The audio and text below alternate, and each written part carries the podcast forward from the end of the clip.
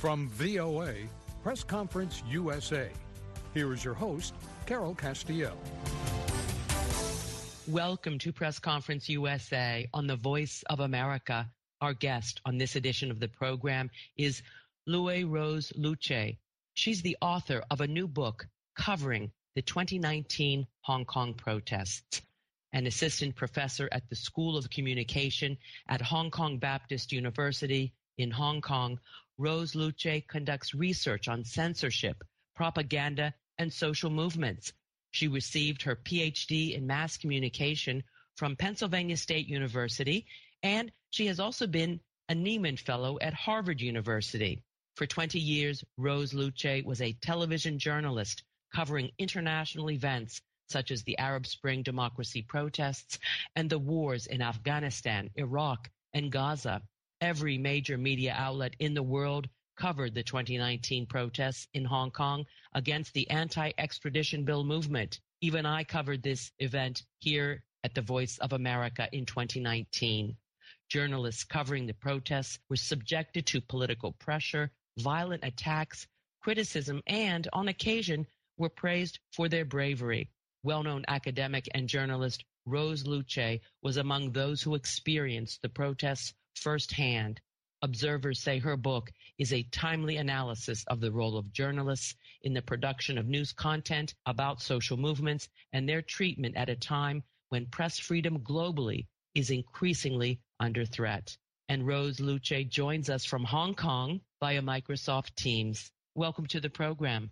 Thanks for having me. Rose, first of all, congratulations on your new book. And let me ask you, what prompted you to write about these extraordinary protests that the world witnessed in 2019? Explain the political context which triggered the protests. Of course, we know the extradition bill, but explain the extradition bill and how that triggered these massive demonstrations in 2019 that then prompted you to write about them? So the extradition bill, which means the Hong Kong and mainland China will have the rights to exchange uh, fugitive, is causing a lot of concern about the Hong Kong people because they worry about under different political system and legal system, human rights of Hong Kong people will not be protected. So people will worry about that because under one country, two systems, Hong Kong and the mainland China are totally different and also have impact on the one country, two system and the autonomy of Hong Kong.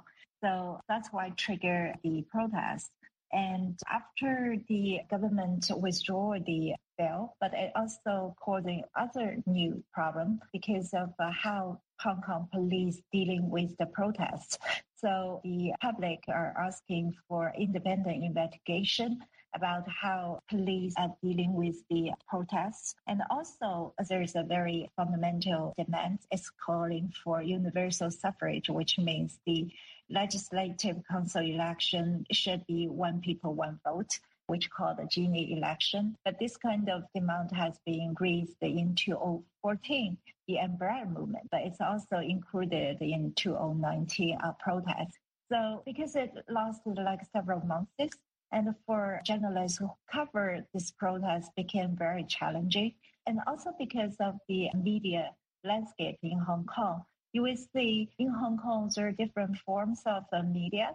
Some of them are controlled by Beijing. Some of them are like more independent. And also Hong Kong is the media hub. Because of the protests, international media pay a lot of attention. And also because of technology, there is a new form like digital media and also student media and independent journalists. They all cover this protest. So this makes uh, like uh, it be worth to study what is the role of the journalists and how they adapt to this kind of very intense situation. Because before covering protests, it seems like less challenging for the journalists because they only needed to concern about how to do the story. But nowadays, because of a polarized society, for the journalists, they have to facing a lot of distrust and intimidation psychologically and physically. In a lot of places in the world, society became more polarized and a lot of direct attacks against the journalists because of less trust from the public. Well, Rose, thank you for giving us a description of what triggered these protests to begin with, this extradition bill, which was indefinitely suspended, but it did not mollify the protesters who wanted it to be withdrawn entirely. And certainly Hong Kong's chief executive, Carrie Lam, is still there, and the protesters had called for her resignation. So we greatly appreciate your explaining what prompted you to write the book. For me personally, I feel it's more difficult than compare with covering like war or conflict because covering war in a war zone, it means uh, you're not in the crowded every day. But if you're covering protests in the city, like in Hong Kong, for several months, which means you have to be uh, surrounded by crowd, facing police became more and more tough by using a lot of uh, hard strategy against the protesters and also journalists. And you also have to face a lot of hostile among different people. Because of the political reason, the city became very polarized. When people are became polarized in the one city, usually they will vent their anger against the journalists. So it became very, very challenging for journalists to do this job. As you cover, Carol, you covered far away from Hong Kong, but I think as a journalist, you would definitely feel that kind of tension for journalists doing their field work. No, absolutely. And we remember well that this extradition bill would have allowed extraditions to mainland China. And many people, obviously in Hong Kong, saw this as unacceptable and a slippery slope to eroding even more freedoms that they enjoyed under one country, two systems, the basic law. And we'll talk more about how these freedoms of press and assembly and other freedoms are being eroded ever since 2019. And we note also that the Hong Kong security forces came under widespread criticism, as I suggested in the introduction. They used excessive tear gas and rubber bullets against these demonstrators. You know, so many came to the streets, at least 2 million, you know, out of a population of 7.4 million. It was really extraordinary to witness from afar. And I want to ask you, Rose Luqiu, you mentioned that the protesters were a bit suspicious of the journalists. See, I would have thought that they might have seen the journalists as somehow allies, documenting their opposition to what Carrie Lam at the time was proposing.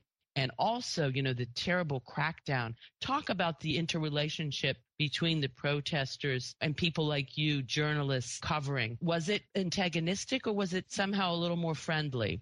I think this is highly related to the trustworthiness uh, or credibility of the news media in the city.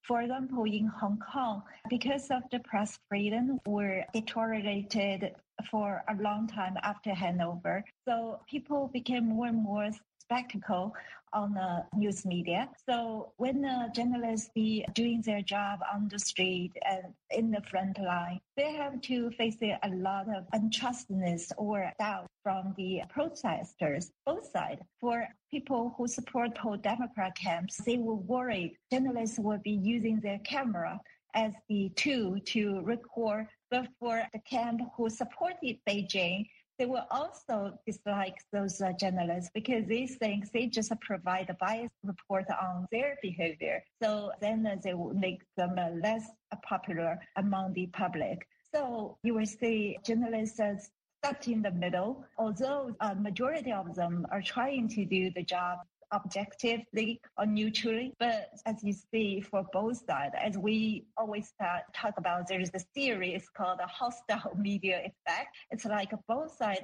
distrust the media. So they just think the media always be biased to each other. So that will cause a lot of problems. And also you talk about like how police are using very hawkish tactics towards protests and also the journalists. So tear gas and uh, rubber bullets has become a, like a new norm for uh, journalists on the street.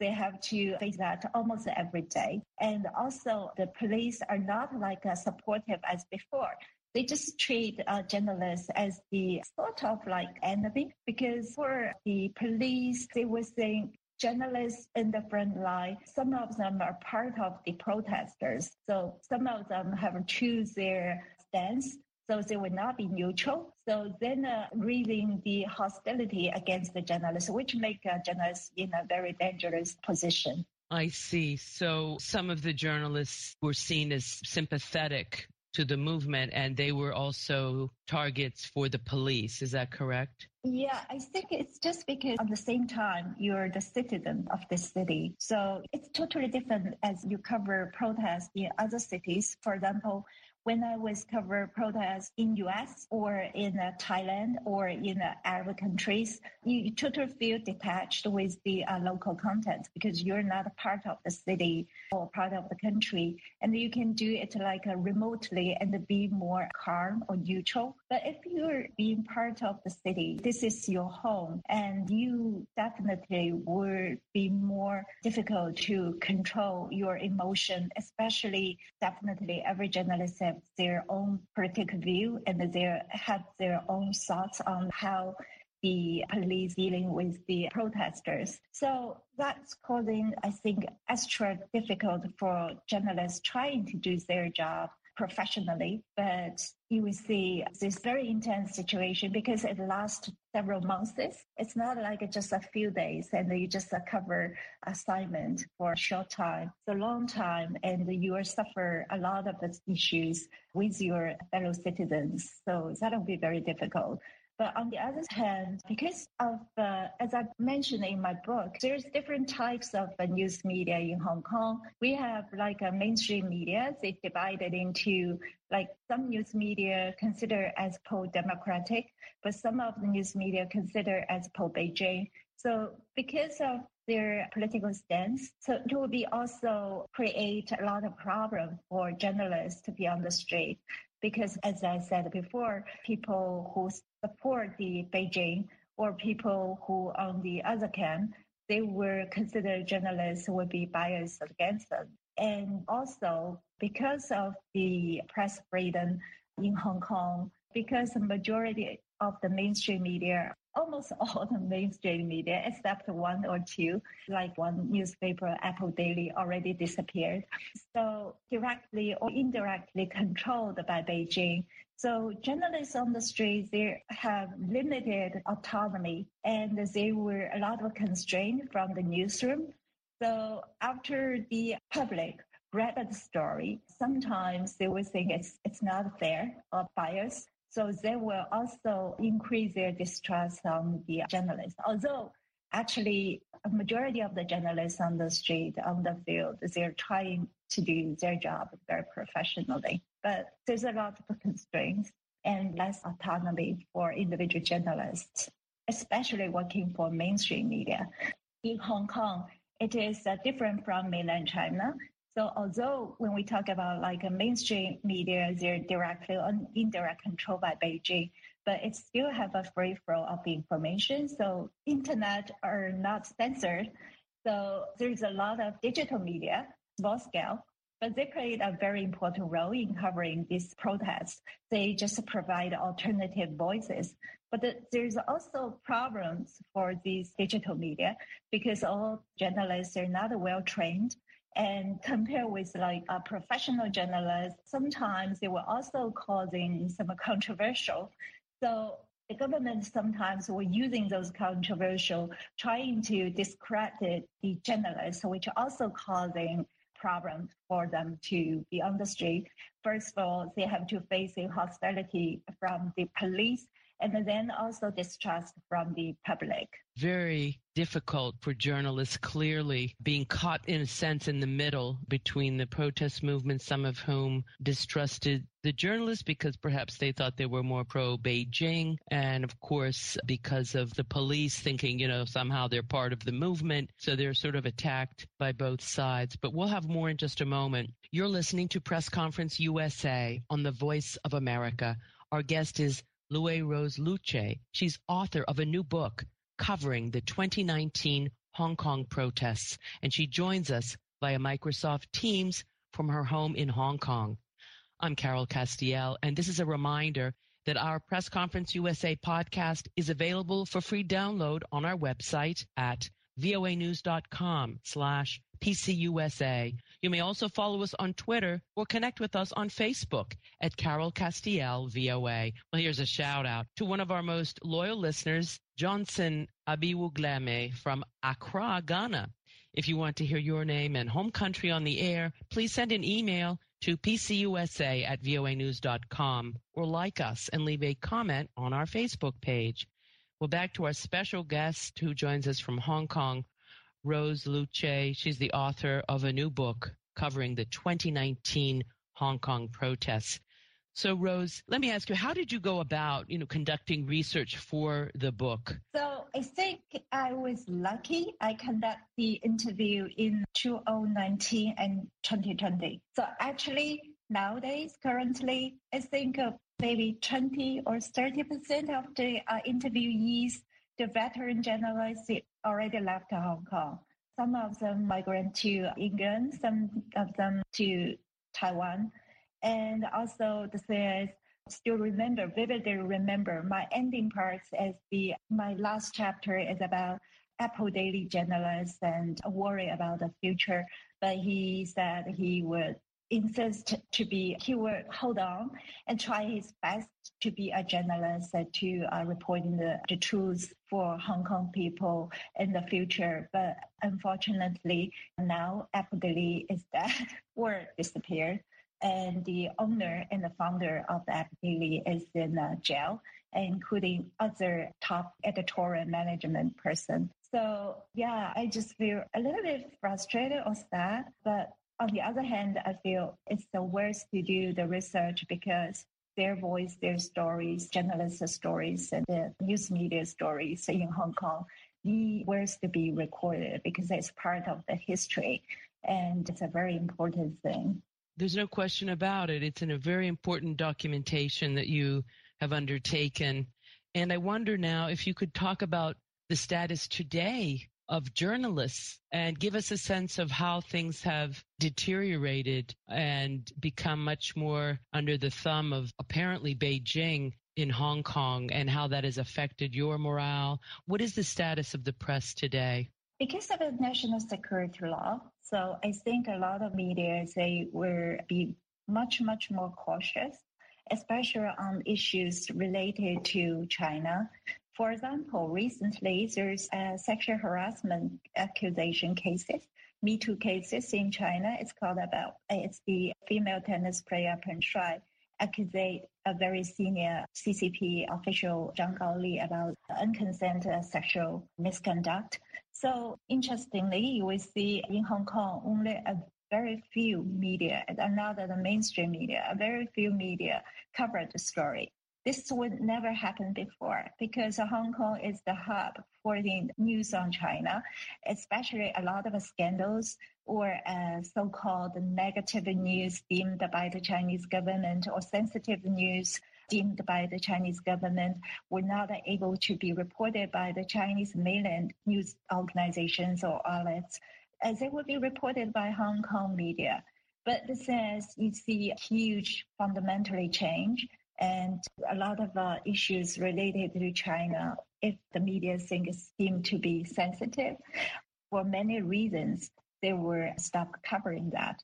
One of the reasons I think is because of the national security law, because there's no detail about what is the red line, but based on previous experiences or conventional wisdom, so something about senior officials of uh, CCP or the state leaders of China, scandals might trigger the problem. It might be violate the national security law because that can be deemed as the state secrets.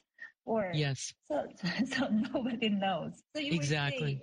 Say, so you would say uh, huge changes, and a lot of the digital media, as I mentioned, that they played a very important role, and also the students' media they played a very important role during the protests, covering protests.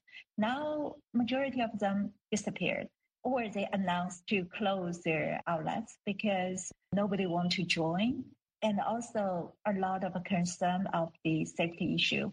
So yeah, that's the current situation.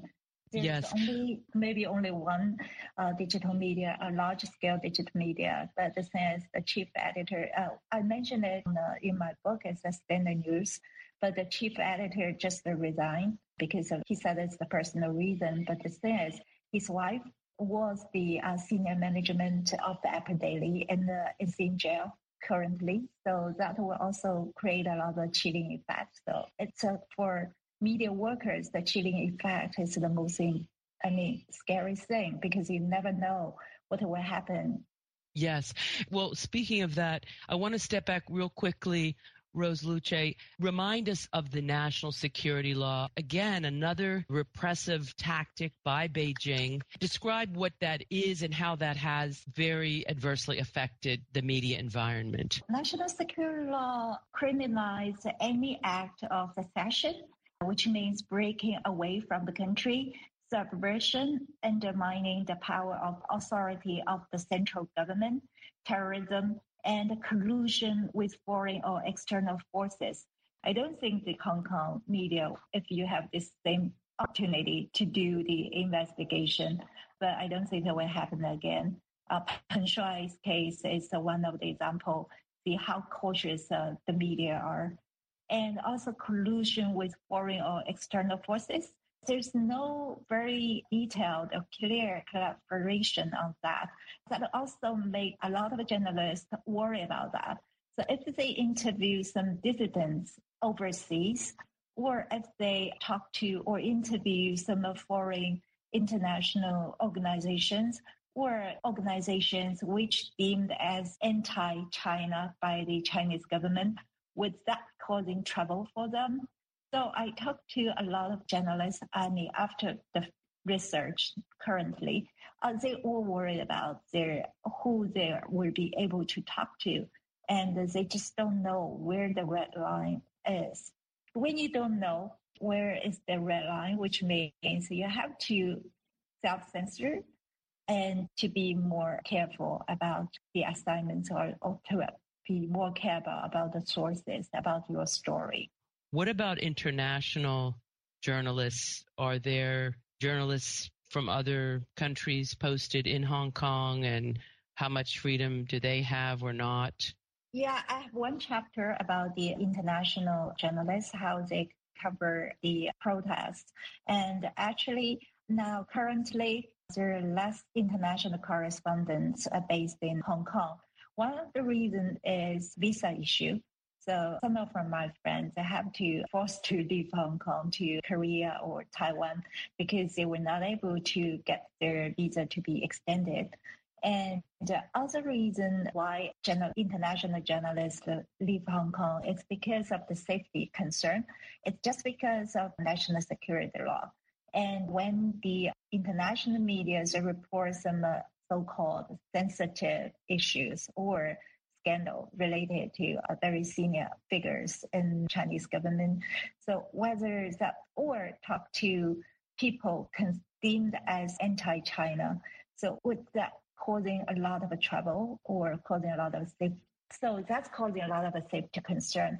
So some of the international outlets, they just transfer their staffs to other places. But that would be a problem because if uh, without journalists based in Hong Kong be more close to mainland China, it would be, I think it would be very difficult for journalists to report Hong Kong and China more accurately or in depth. What do you think journalists abroad, those who have much more freedom and other organizations, Human Rights Watch, what else can we do overseas, you know, to help and support the media environment in Hong Kong or the U.S. government? The government is stuck, as we say, between a rock and a hard place because of the relationship with China. There's a lot of controversy over how far the United States should go with respect to championing human rights and press freedom because that could antagonize Beijing and they won't then help us on whether it's North Korea or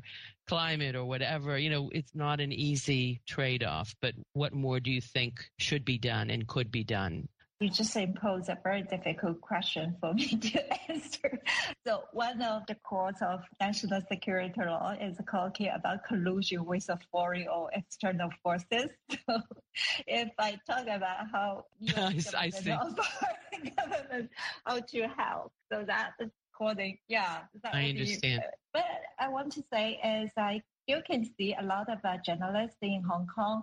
They're trying very hard trying to do as much as they can.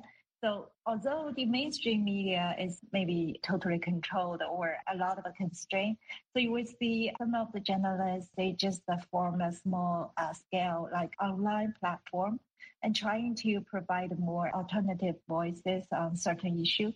Of course, there's a lot of uh, concern and also the access to information because if you're not working for mainstream media, or so-called professional media, and you're working for uh, online digital media, which not considered as the news media by the government.